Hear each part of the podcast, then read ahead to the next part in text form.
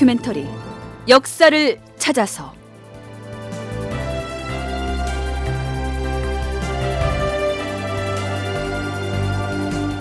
제 465편 태종 이방원 어떤 군주였나.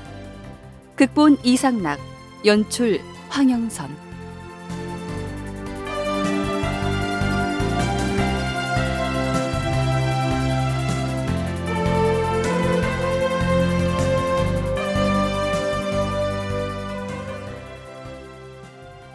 여러분 안녕하십니까? 역사를 찾아서의 김석환입니다. 지난 시간 말미에 부민고소금지법이라는 조선시대의 독특한 형률을 잠깐 소개했었는데요. 간단하게 말하면 아랫사람이 윗사람을 고발하는 것을 금지하는 법률입니다. 주상 전하, 옛날 중국에서는 주인이 설령 반역의 죄를 범했다 하더라도 종이 자기 주인의 반역을 고발하면 죄의 유무를 따지지 아니하고 주인을 고발한 종의 목을 쳐 싸웁니다. 이제부턴 우리 형조에서도 노비가 주인을 고발할 경우 이에 의거하여 엄중 처리할 것이옵니다. 형조에서 이러한 주청을 올렸는데 결국엔 받아들여집니다. 상하 귀천의 신분 질서를 엄격하게 유지하는 것이 곧 조선 왕조의 체제를 지탱하는 바탕이었기 때문에 설령 주인이 반역의 혐의가 있었다고 해도 감히 노비의 신분으로는 주인을 고발하는 것을 용납하지 않겠다는 것이죠. 역사고전연구소 임용환 소장의 얘기를 우선 들어보시죠. 이게 부민고소금지법이라고 세종 때 아주 논란이 많이 됐던 법인데 노비가 주인을 고발하지 못하고 그 다음에 예, 주민이 수령을 고발하지 못한다. 음. 어, 물론 세종도 이 문제 이 법 갖고 고민 많이 했어요. 그랬다가 수령들이 불법을 많이 자행하면 어떡하느냐. 그래서 이것이 아주 중세의 대표적인 악법으로 꼽히는 건데 지금 생각하는 것처럼 악법은 아니에요. 그게 왜냐하면 옛날엔 증거 능력이 없어요. 자백에 의존할 수밖에 없거든요. 그리고 사람은 정말 무고합니다. 그러니까 정부에서는 고발을 받고 처리를 안 해도 골치 아파요. 그런데 이게 증언에 의존하기 때문에 더 많은 문제를 야기할 수도 있어요. 그래서 굉장히 고민하는 거예요. 임용한 소장의 얘기에도 언급됐습니다만 이 법은 단지 비천한 신분의 노비가 주인을 고발하는 경우에만 해당되는 것이 아니고 지방의 아전과 백성이 수령을 고발하는 경우에도 적용이 됩니다.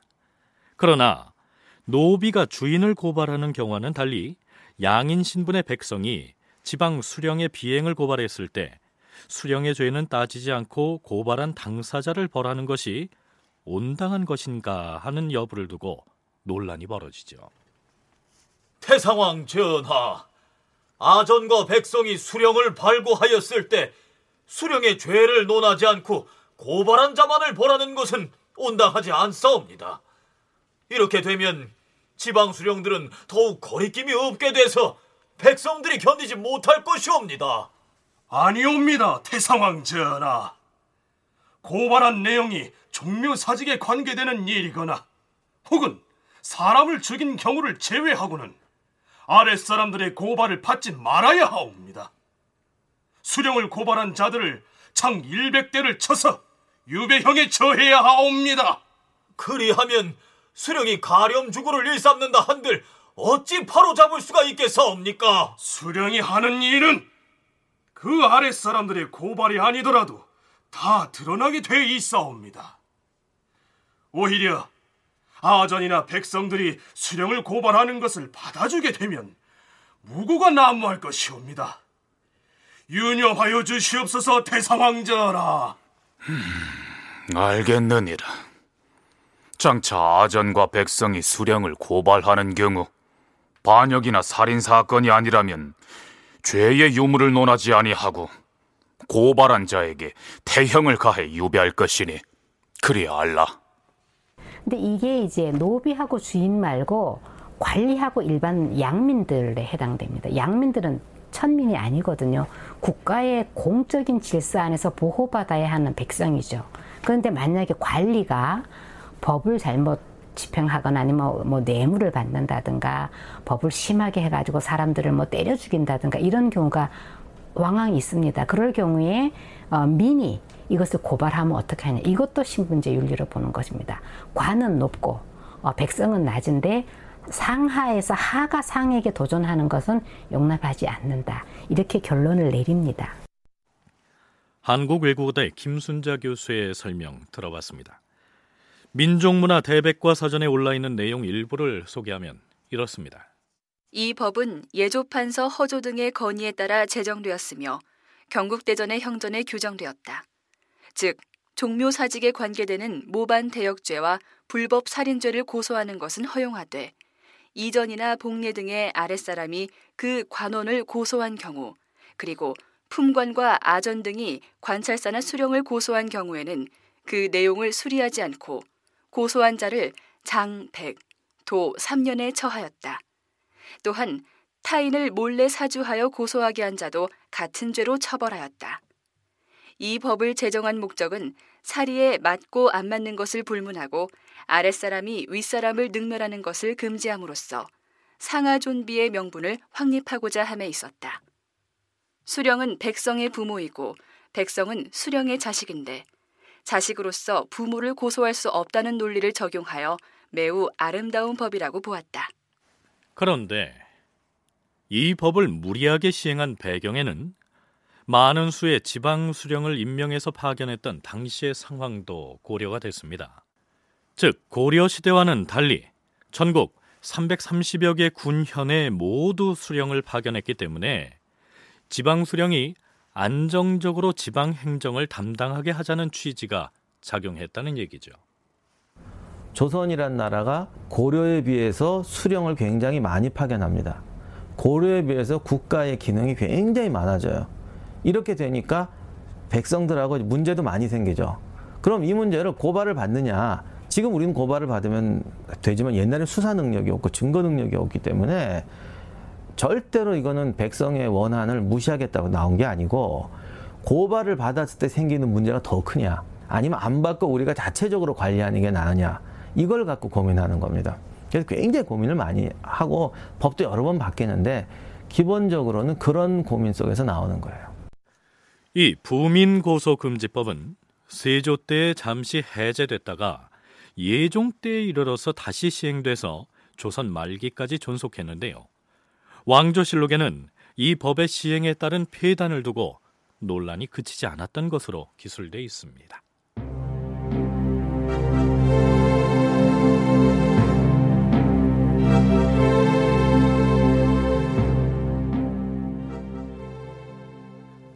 세종 4년 2월 8일 태종이 측근인 조말생과 김익정을 은밀히 부릅니다.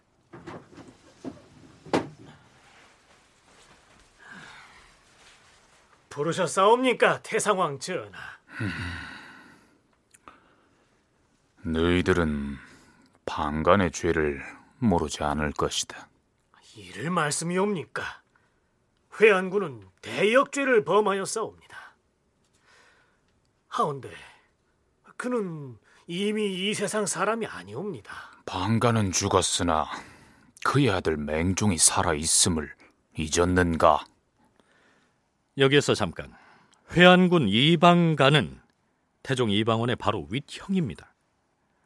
이방원이 제1차 왕자의 난을 일으킨 뒤 정종으로 하여금 임시로 왕위를 이어받게 하지요. 이때 태조의 넷째 아들이자 방원의 형이었던 방가는 왕위 계승에 대한 야심을 드러내게 됩니다. 하지만 이미 조정의 분위기는 방원 쪽으로 기울어져 있었죠. 이때 박포라는 자가 방간을 찾아가서 동생인 방원이 방간을 죽이려 한다고 밀고를 하는데 방간은 진위 확인도 하지 않은 채 사병을 동원해서 경솔하게 난을 일으켰던 것이죠. 이 난으로 인해 방간은 유배되고 이방원은 결국 왕위를 차지하게 됩니다. 이것이 바로 우리가 이미 살펴봤던 제2차 왕자의 난인데요. 회안군 방가는 결국 1421년에 유배지에서 세상을 떠납니다. 그런데 태종 이방원은 조말생 등을 불러놓고 역시 유배 중인 방간의 아들 이맹종을 은밀하게 거론한 것이죠. 이방가는 몸소 대역죄를 범했으므로 많은 신하들이 극형에 처하기를 수차 청했으나 나는 고륙 시간의 정분 때문에 그리고 또한 부왕인 태조 대왕의 명령도 있었으므로 차마 형에 처하지 못했던 것이다. 헌데 그 아들 이맹중은 꾀가 많고 매우 간사하다. 방가는 님이 죽었지만 맹종은 지금 홍주에 있으니 삼의정을 불러서 옮겨둘 것을 의논하라. 태종이 자신의 의중을 이렇게 내비쳤으니 태상왕 전하, 아비인 방안과 함께 반역에 가담했던 맹종은 마땅히 극형에 처해야 할 것이옵니다. 그러하옵니다, 태상왕 전하. 살려두어서는 아니 되옵니다. 반역의 죄를 물어 극형으로 다스리시옵소서. 신하들이야 마땅히 이렇듯 이맹종을 아예 처형하라고 목소리를 높이게 되지요. 그래서 어떻게 됐을까요? 유정현, 이원, 정탁 등을 불러 이를 의논하게 하니 유정현 등이 모두 극형에 처하기를 청하므로 태상왕이 이르기를 나는 맹종을 다른 곳으로 옮겨두고자 하는 것뿐이다. 그를 처형하는 것은 내 뜻이 아니다. 라고 하였다. 대신들이 맹종을 처형하라고 다시 청하였으나 윤허하지 아니하였다. 궁벽한 곳에 옮겨두기를 명하니 유정현이 안동으로 옮겨두기를 주장하였다. 일단 환관을 홍주로 보내어 살펴보게 하였는데 홍주의 성이 견고하고 방비가 엄밀하므로 결국 옮기지 아니하기로 정하였다. 태종의 바로 위의 형이죠. 이방간 서로 이제 그 제2차의 왕자의 난에서 태종에게 제거되었던 사람인데 그 아들인 맹종이 이 홍주 충청도에 있습니다. 여기에 이제 이게 유배형에 처해 그러니까 일반 사람들하고 접촉할 수 없게 되어 있었는데 이 사람은 대단히 괘씸하다. 그러니까 더 멀고 떨어진 궁벽한 곳으로 옮겨야 되겠으니까 한번 찾아봐라 이렇게 얘기를 했다가 홍주에 직접 가보니까 성이 아주 견고하고 이 사람 감시도 아주 잘하고 있다라는 보고를 받고서는 그러면 그냥 거기 둬도 되겠다 해서 그냥 두는 걸로 나옵니다. 그런데 태종은 왜 이때 유배돼 있던 맹종의 이름을 거론했을까요? 더군다나 맹종이 이때 새로운 죄를 지은 것도 아니고 단지 꾀가 많고 간사하다는 애매모호한 구실을 붙여서 그를 더욱 궁벽한 오지로 유폐시키려고 한 의도가 궁금하지 않습니까? 어, 이 당시 이맹종이란 사람의 처지가 그렇게 무슨 다시 왕권에 도전하는 것을 궁리할 정도였을까? 어, 주변 상황이 전혀 그렇지가 않았던 것 같고 그런데 이맹종이라는 사람은 그 아버지가 이방원이 나하고의 어떤 정적 관계였다라는 그런 걸 떠나서 조카인데 좀 괘씸하게 볼 소신은 있는 것 같습니다. 이맹종에는 자기 아버지가 이제 삼촌인 이방원이하고 대립을 하다가 패했을 때 아들이면 응당히 아버지 옆에서 아버지를 지켜줘야 할 텐데 자기가 살겠다고 도망을 갔었습니다. 그러니까 이방원은 삼촌 입장에서도 야 얘는 정말 괘씸한 놈이다. 뭐 그거는 인지상정인 것 같아요. 비록 이맹종이 아버지인 방간과 더불어서 태종 자신에게 반기를 들고 반란을 일으킨 죄가 있지만 그것보다는 세가 불리해지자 아버지를 버리고 도망을 쳤던 그 행위를 태종이 더욱 괘씸하게 여겼을 것이다. 이러한 분석이죠. 아, 물론 그가 세종의 왕권에 장애가 될지도 모른다는 일말의 우려도 있었겠죠. 자, 그렇다면 이후에 이맹종은 어떻게 됐을까요? 태종이 사망한 뒤에 영의정 유정현이 세종에게 이맹종을 탄핵하는 주청을 다시 올립니다. 신 유정현 등은 듣자옵건데 임금의 원수되는 자와는 같은 세상에서 함께 살 수 없다 하였사옵니다. 대저 난신 적자는 왕법에 반드시 목을 베게 돼 있사오니 이맹종을 그대로 둘 수 없사옵니다. 이는 천하 고금의 공통되는 의리이옵니다. 이방간과 이맹종 부자는 공정대왕 시기에 함부로 군사를 일으켜 화가 불축하게 되었는데 다행히 천지와 조정의 도움에 힘입어 즉시 평정되었습니다. 태종께서는 지친의 정리로서 차마 갑자기 형에 처하지 못하고 목숨을 보전하게 하여 지금에까지 이르렀사오나 이것은 국가의 떳떳한 법전에 어긋날 뿐만 아니라 신하들의 원수를 갚는 의리에도 부끄러움이 있사옵니다. 삼가 바라옵건대 전하께서는 대의로서 결단하시어 이방 간의 관을 베고 이맹종을 형에 처하여 국법을 바로 잡아 신민의 분노를 쾌히 풀어주시옵소서.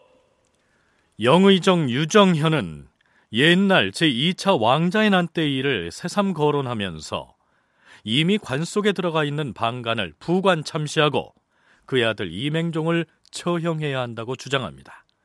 그러자 세종은 이러한 내용의 교지를 내립니다.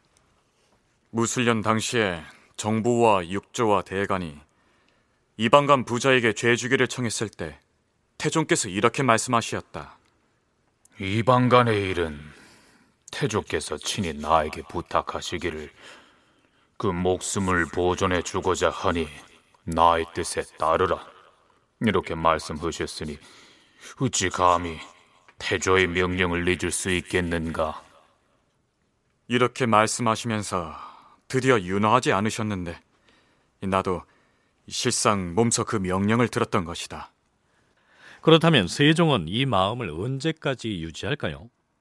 세종 5년 7월 11일 의정부와 육조 대간이 주청을 올립니다.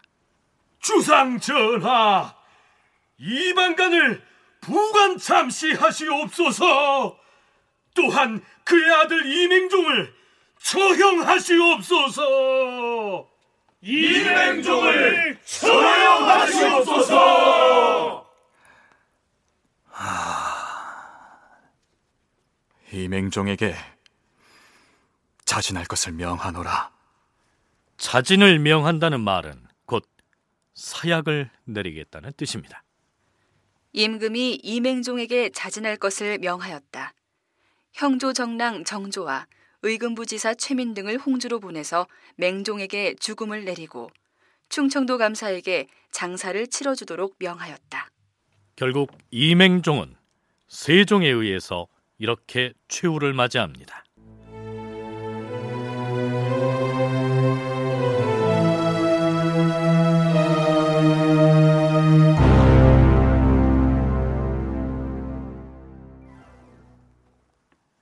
세종 4년 4월 9일 조선 조정에서 특히 태종 이방원에게 매우 특별한 인물이었던 한 사람이 세상을 떠납니다.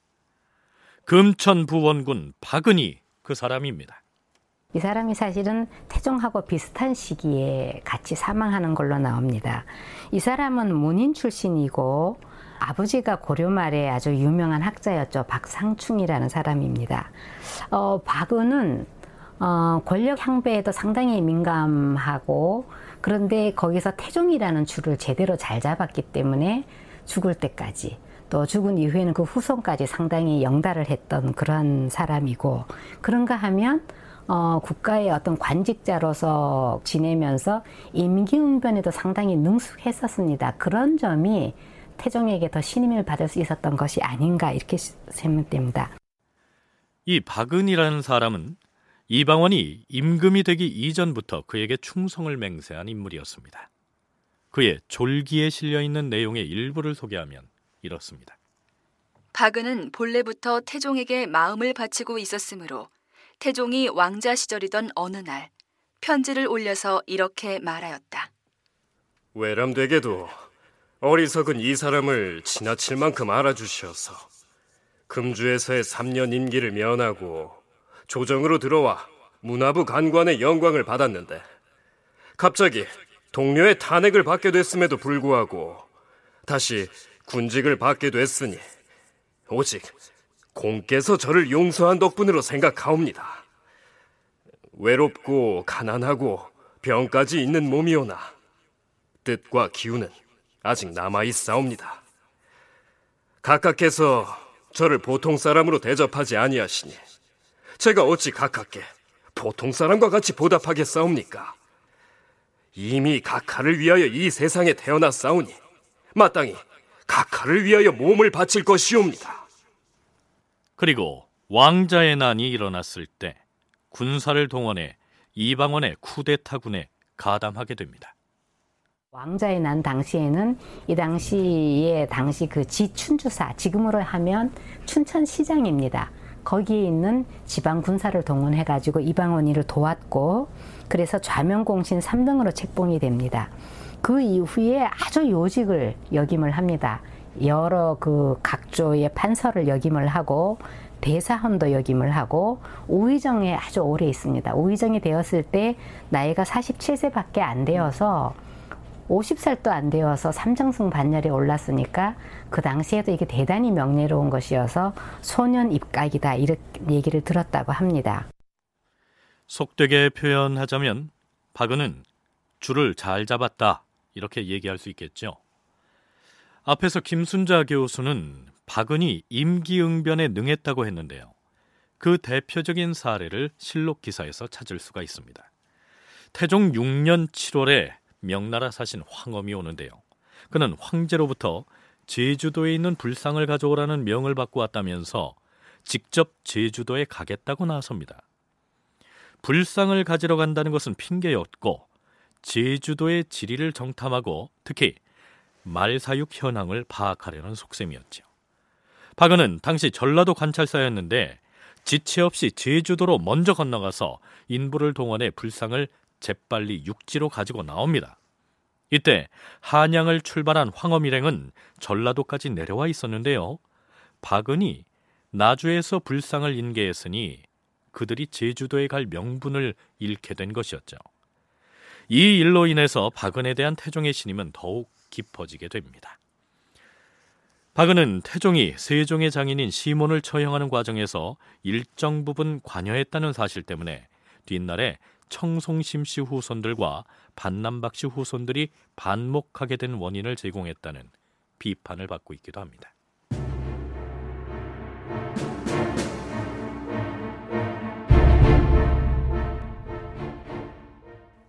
태종 이방원의 충직한 신하였던 박은이 세상을 떠난 날이 세종 4년 4월 초아흐렛 날이었는데요. 바로 그날 10시 무렵 승정원에 이르노라. 부왕의 병원이 나으실 것 같지 아니하니 유사에 명하여 제공을 준비하게 하라. 태종이 위독한 지경에 이른 것입니다. 제궁은 임금의 유해를 모실 관을 일컫습니다. 그리고 다음 날인 4월 10일 태사왕 전하께서 황가하셨습니다.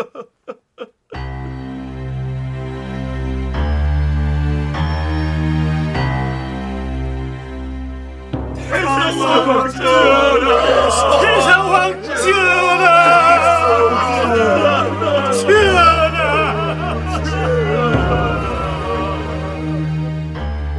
태상왕이 연화방의 신궁에서 흥하니 춘추가 56세였다.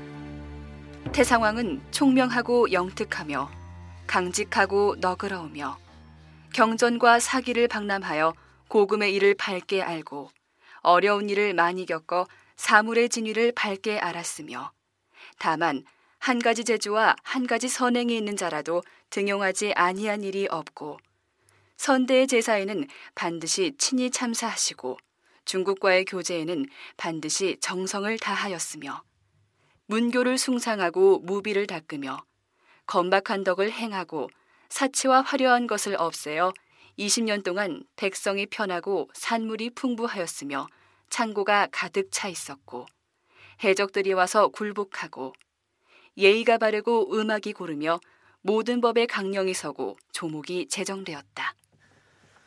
자, 어차피 왕조실록에 올라 있는 태종의 졸기는 긍정적으로 기술될 수밖에 없을 텐데요. 자, 이제부터는 태종의 공과를 좀 더 객관적으로 살펴보기로 하죠. 태종은 굉장히 머리가 비상하고 그리고 결단력도 있는 사람이에요. 정치적 감각도 뛰어나고 우리가 뭐 우리나라뿐만 아니라 서양에서도 그러는데 보통 머리가 좋으면 결단력이 떨어지고 뭐 용기가 좀 부족하다. 결단력 있고 용감한 사람은 머리가 나쁘다. 뭐 이런 말 하지 않습니까? 또 그게 일리가 있는 게 생각이 많은 사람은 결정 내리기가 어렵죠.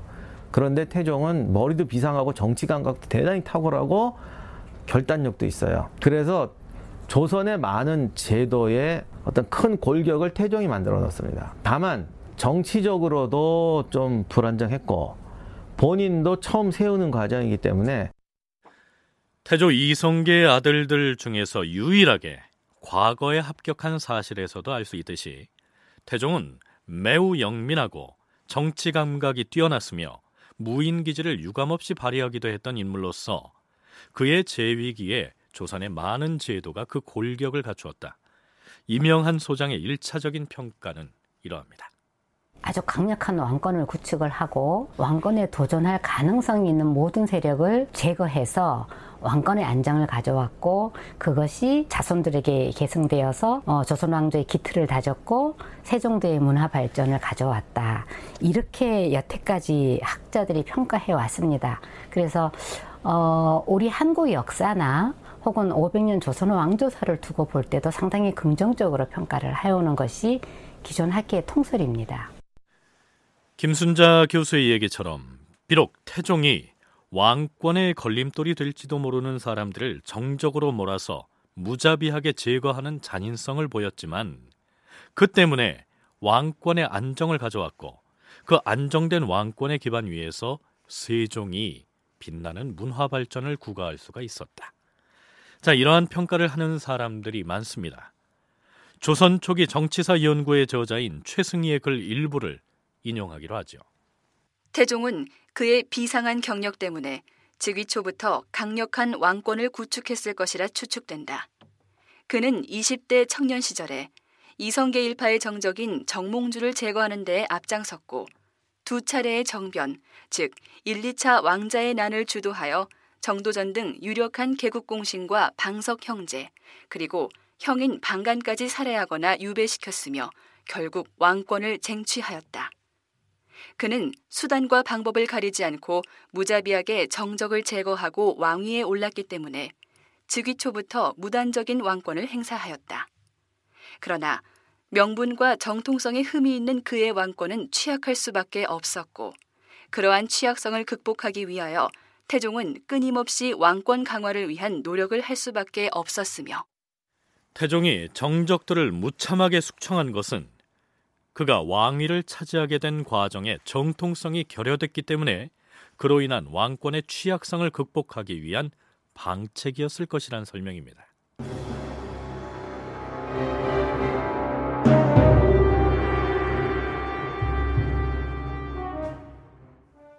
서기 1398년 8월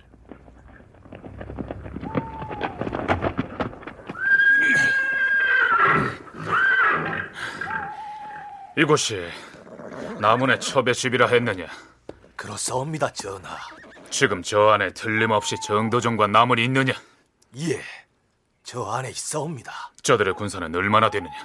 안장 갖춘 말 서너 필이 문 밖에 서 있는 게 고작이옵니다. 잘 되었다. 집을 포위하고 지붕에 불을 질러라!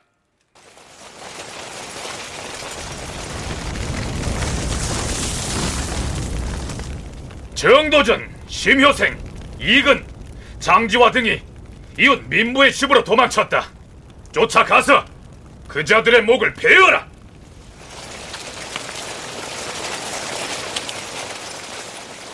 정도전과 남은 등이 어린 서자를 세자로 세우려고 해 나의 동무 형제들을 제거하고자 하므로 내가 부득이 선수를 친 것이다.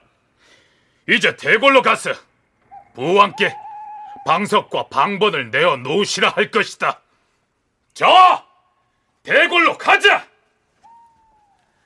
태종 이방원은 제1차 왕자의 난을 일으켜서 태조를 도와 조선 왕조를 개창하는 데 절대적인 공을 세운 정도전을 비롯 여러 명의 개국 공신들을 죽이고 이복 동생인 어린 세자 방석과 그의 형 방번을 무참하게 도륙합니다. 뿐만 아니라 외척의 발호를 저지한다는 명목으로 이런저런 사건을 조작해서 민무구 형제를 죽여 없앰으로써 자신의 처가인 민씨 가문도 멸문하죠. 뿐만 아니라 아들인 세종의 장인인 시몬마저 희생의 제물로 삼습니다. 이 밖에도 태종은 자신의 왕권에 위협이 될 만한 사람들을 가차없이 제거했던 것인데요. 결과적으로만 본다면 그가 이러한 과정을 거쳐서 왕권을 강화한 것이 조선 왕조의 기틀을 다진 것으로 보이기도 하는데요.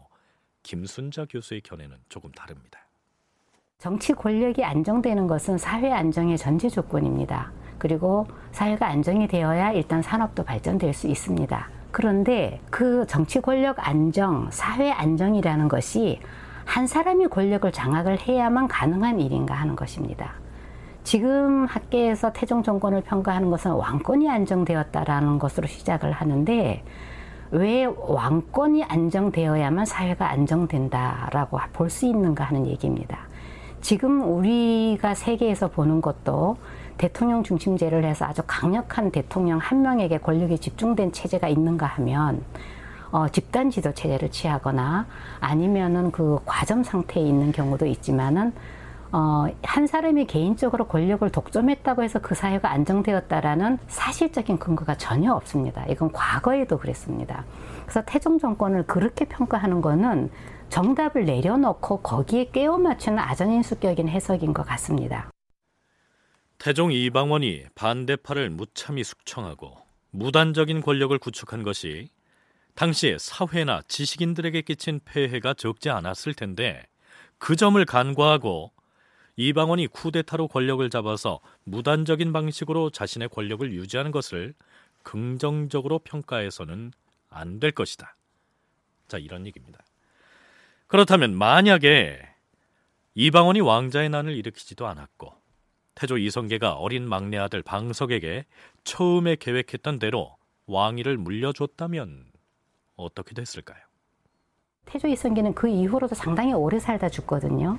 그동안 왕세자가 성장했을 것이고, 그래서 아마 한 15세 정도의 청소년기에 도달했을 것이고, 그동안 훌륭한 왕자로서의 교육을 받았을 것입니다.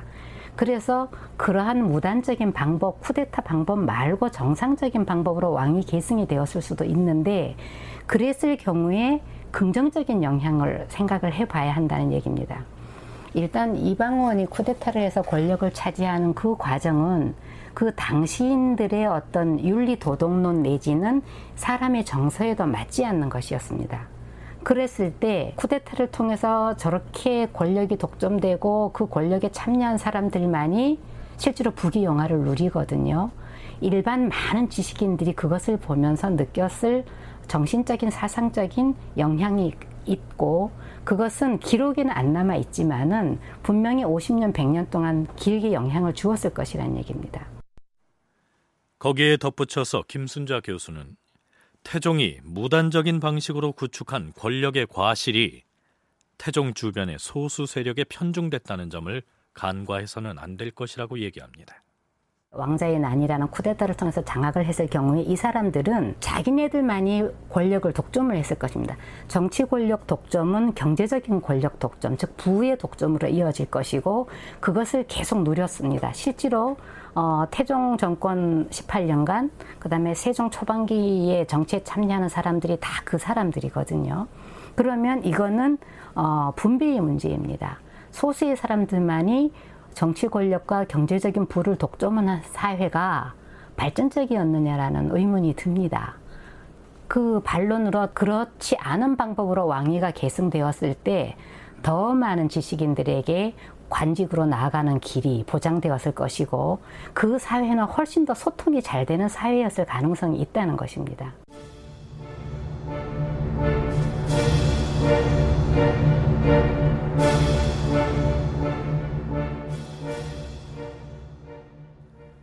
그 다음으로 김순자 교수는 태종이 쿠데타를 통해서 왕권을 획득함으로써 아버지인 태조 이성계와 반목을 했던 것이 우리의 대외 관계에서 커다란 손실로 이어졌다는 견해를 피력합니다. 함경도의 안변부사 조사의가 주도해서 일으킨 조사의의 난 기억하십니까? 태종 2년 11월 5일 안변부사 조사의 등이 군사를 일으켰다. 그는 사람들을 각 주와 군에 보내서 군사를 조련하였다. 대호군 안우세가 마침 동북면에서 역마를 타고 달려와서 그 연유를 고하였다. 조사의는 곧 현비 강 씨의 족속인데 강 씨를 위하여 원수를 갚고자 한 것이었다. 여기에서 현비 강 씨는 이방원에 의해서 제거된 방석의 어머니를 말합니다. 이때 이성계는 바로 조사의가 반란을 일으킨 동북 방면에 나가 있었지요. 조사의는 이성계의 후광에 기대서 반란을 일으켰던 것입니다. 전하, 큰일 났사옵니다. 무슨 일인데 그러는가? 허명을 받고 동북면으로 갔던 동북면 상옥은 박순이 피살되었다 하옵니다. 뭐라? 어찌하다가? 박순이 함주에 이르러 도순문사 방망과 죽은 수령에게 반란 수계 조사일을 따르지 말라고 교유하다가 마침내 그쪽 군사에게 피살되었다 하옵니다. 이런 이런. 일을 어찌했으면 좋을지 대신들은 의견을 말해보라. 전하, 태상왕께서 춘추가 이미 높으시고 또 풍질이 있으신데 지금 동북면에 깊이 들어가셨고 조사이 등이 군사를 일으키어 태상왕 전하에게로 통하는 길을 가로막아 싸우니 원컨대 전하께서 깊이 생각하시옵소서. 조사의가 함경도에서 이방원에 대항해서 반란을 일으켰던 것인데 바로 조사의가 군사를 일으킨 그곳은 태조 이성계가 밀접한 관련을 맺고 있던 터전이기도 했습니다. 대외관계사 전공하는 입장에서 대단히 안타깝게 생각하는 부분은 한 가지가 더 있습니다. 이방원이 왕자의 난으로 권력을 장악했을 때 함경도 지방에서 조사의의 반란이 일어났었습니다. 이방원이 왕위를 계승한 그 2년째 되던 해에 일어났는데 조사의는 이성계의 두 번째 왕비였던 그 강비하고 인척간이었다 이렇게 되어 있습니다. 이성계 세력의 중요한 부분이 여진족으로 구성되어 있었던 것은 잘 알고 있습니다. 그 할머니가 여진족이었고, 이성계가 거느리는 군사 조직의 상당한 부분, 이성계가 고려 말에 혁혁한 무공을 세울 때 그 중요한 국면마다 항상 그 부대가 있었습니다. 드디어 태종은 대규모의 군사를 동원해서 반란군 소탕에 나섭니다. 조용물은 동북면으로 바로 진격하고 이천우, 이빈, 김영렬, 최운혜는 군사 4만을 이끌고 맹주와 황주 쪽으로 진격해 반란군을 토평하라.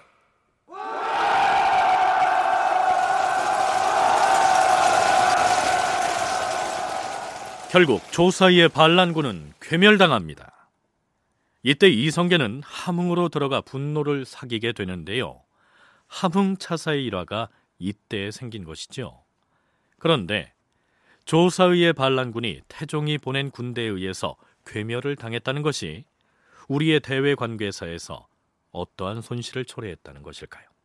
함경도 일대에 있었던 이 여진족 세력이 사실은 역사를 길게 거슬러 올라가면 사실은 고구려 사람이고 발해 사람입니다만 고려 사람하고는 아, 우리는 종족적으로 쟤네들은 여진족이고 우리는 고려족이다. 그런 이민족 의식은 있었습니다만 사실은 이성계라는 존재를 통해서 조선사에 포함될 수 있는 여지, 좀 열려 있는 창구였습니다. 그런데 조사이가 반란을 했을 때 이게 이제 이방원에 의해서 완전히 이제 그 진압이 되는데 그러면서 이 함경도 지방의 이성계가 구, 혹은 또 이성계 그 전주이식 가문이 함경도에서 구축해온 여진족 사회에 뿌리 내렸던 기반이 거기서 끊어집니다.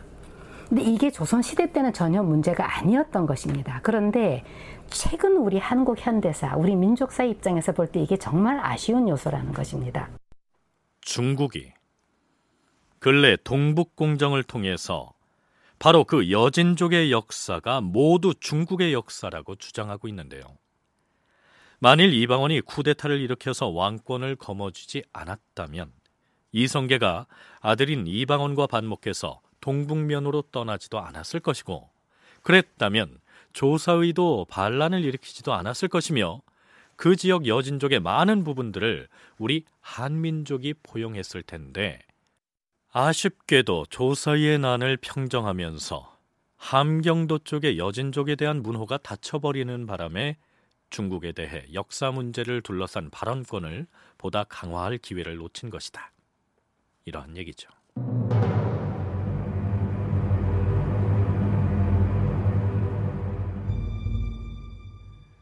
태종이 사망한 지 닷새가 지난 세종 4년 5월 15일 세종은 명나라 황제에게 아버지인 태종의 시호를 청하는 표전문을 보냅니다. 형조 판서 이발과 좌군 동지총재 이수에게 표전을 받들고 가서 부고를 전하고 시호를 청하게 하였다. 황제께 아뢰오. 신에 대한 하늘의 도움이 박하여 갑자기 재앙을 당했으니 땅을 치고 하늘을 불러봐도 그저 오장이 찢어질 뿐입니다. 멀리 황궁을 바라보고 예에 의하여 삼가 부고합니다.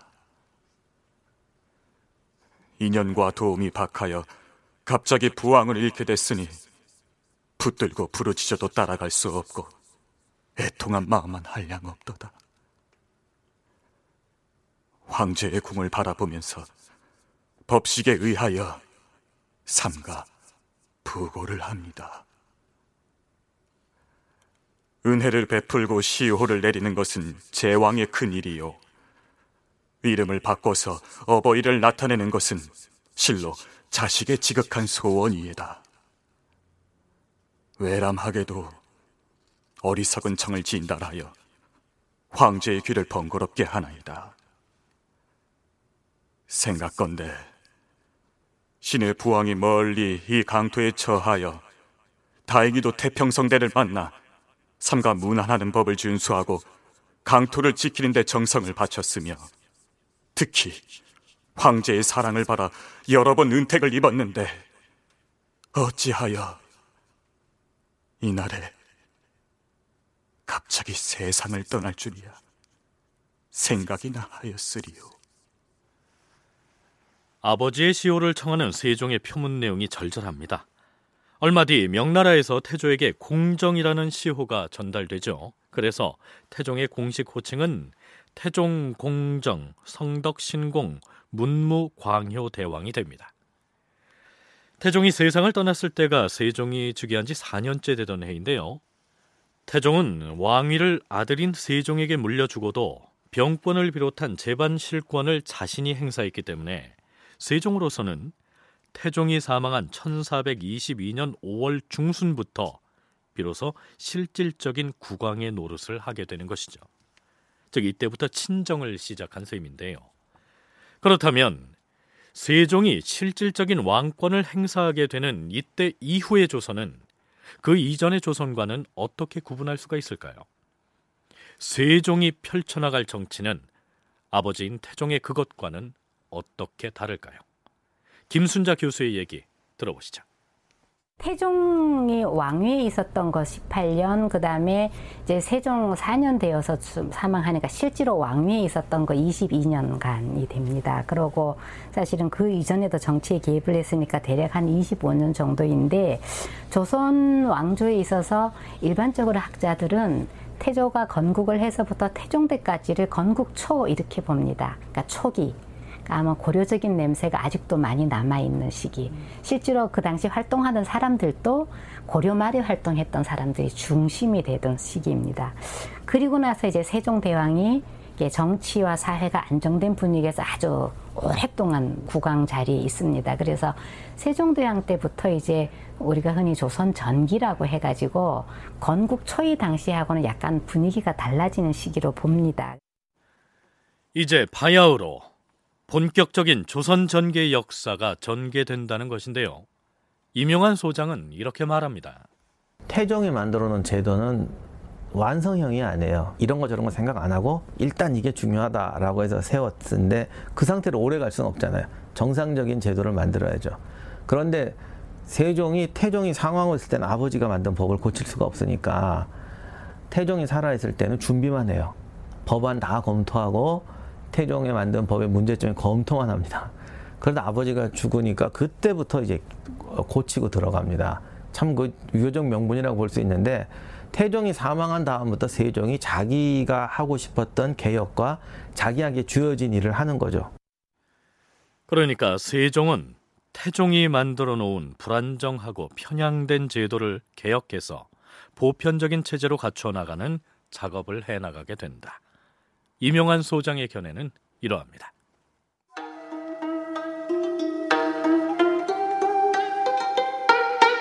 조선시대 풍경 네, 청취자 여러분은 찌를 자자에 글자 자자를 쓰는 자자라는 말을 들어본 적이 있으십니까? 태종 4년 12월 4일자의 실록 기사를 들춰보기로 하죠. 저자를 매우 쳐라! 저자는 선공감에서 쇠 300근을 사사로이 빼내서 쓰다가 적발된 놈이다. 사정 봐주지 말고 더 세게 쳐라!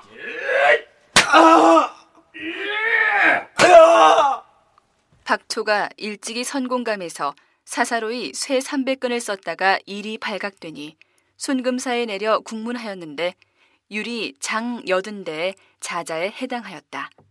그런데 임금이 특별히 자자를 면제하도록 명하고 다만 장 이른 데만 치도록 하였다.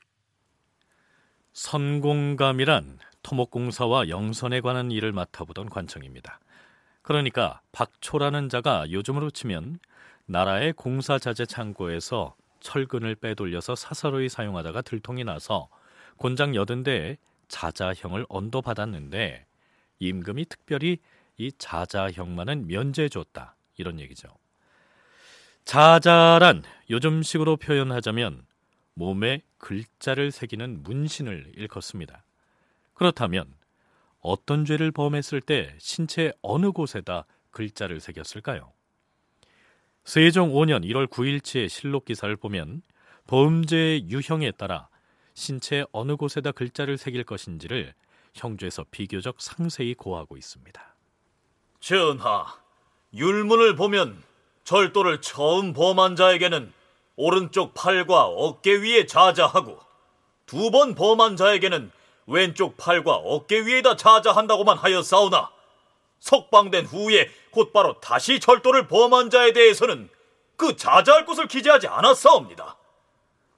원사의 형법지를 살펴보면 초범이면 왼쪽 팔에 자자하고 재범이면 오른팔에 자자하고 삼범이면 목에 자자하고 강도는 초범이라도 목에다 자자하고 범행이 누적되면 좌우의 목과 팔에 모두 자자하며 재범한 자는 목 위에 빈 곳에다 자자하게 되옵니다. 원컨대 원사에 의거하여 좌우의 팔꿈치 뒤와 목 뒤에 자자하여 방면된 다음에 다시 범한 것을 알아볼 수 있게 할 것이오니 부디 윤호하여 주시옵소서. 형조에서 이렇게 고하자 세종이 그대로 시행하게 합니다. 태종 13년의 실록 기사에는 이러한 내용도 올라 있습니다. 자, 참고로 얘기 중에 등장하는 보단자란 지금의 신분증을 말합니다.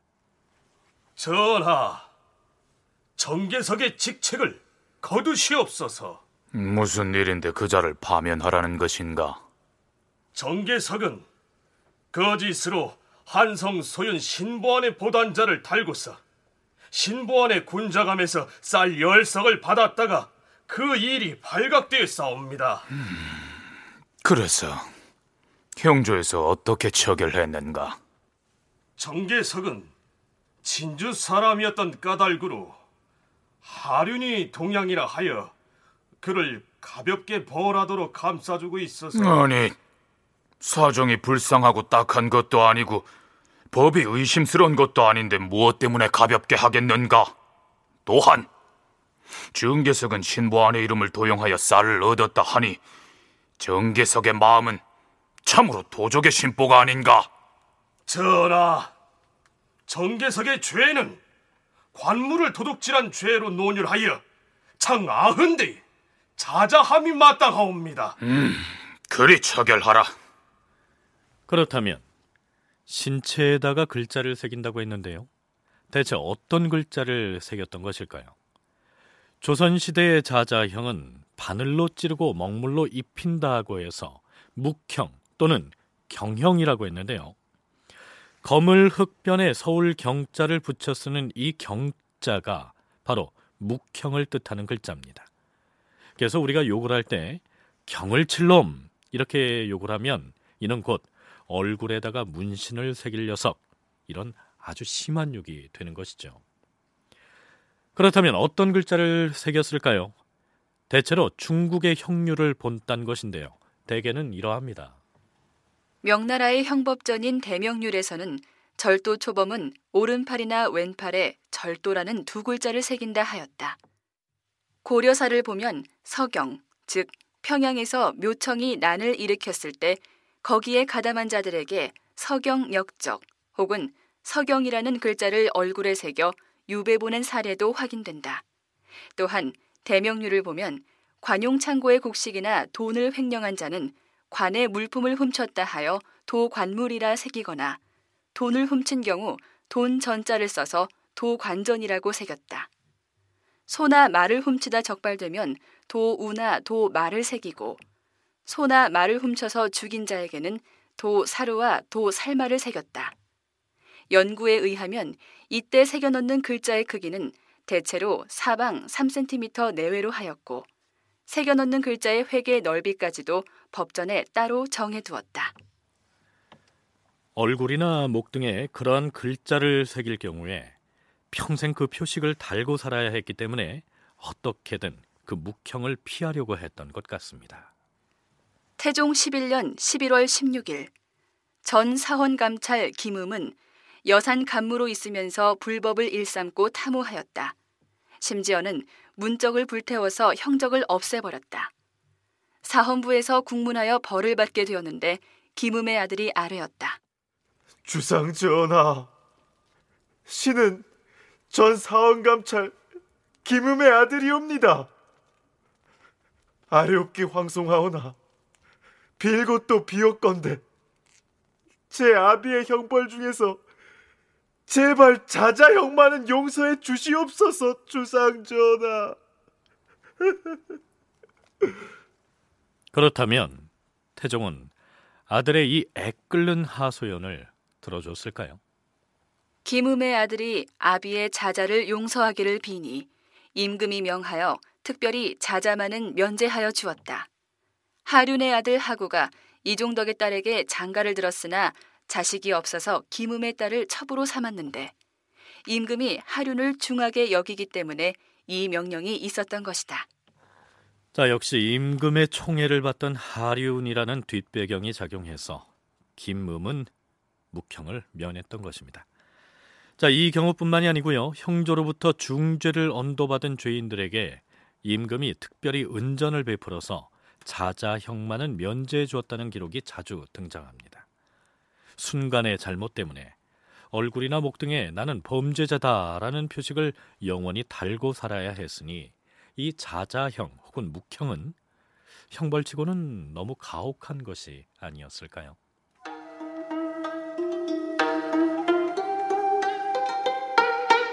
조선시대 풍경 오늘은 조선시대 문신 형벌인 자자형에 얽힌 얘기를 보내드렸습니다.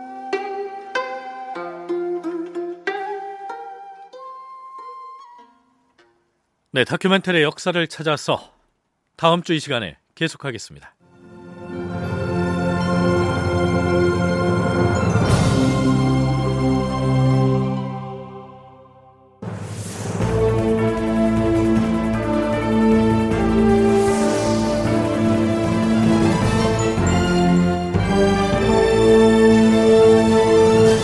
다큐멘터리 역사를 찾아서 제 465편 태종 이방원 어떤 군주였나 이상락 극본 황영선 연출로 보내드렸습니다.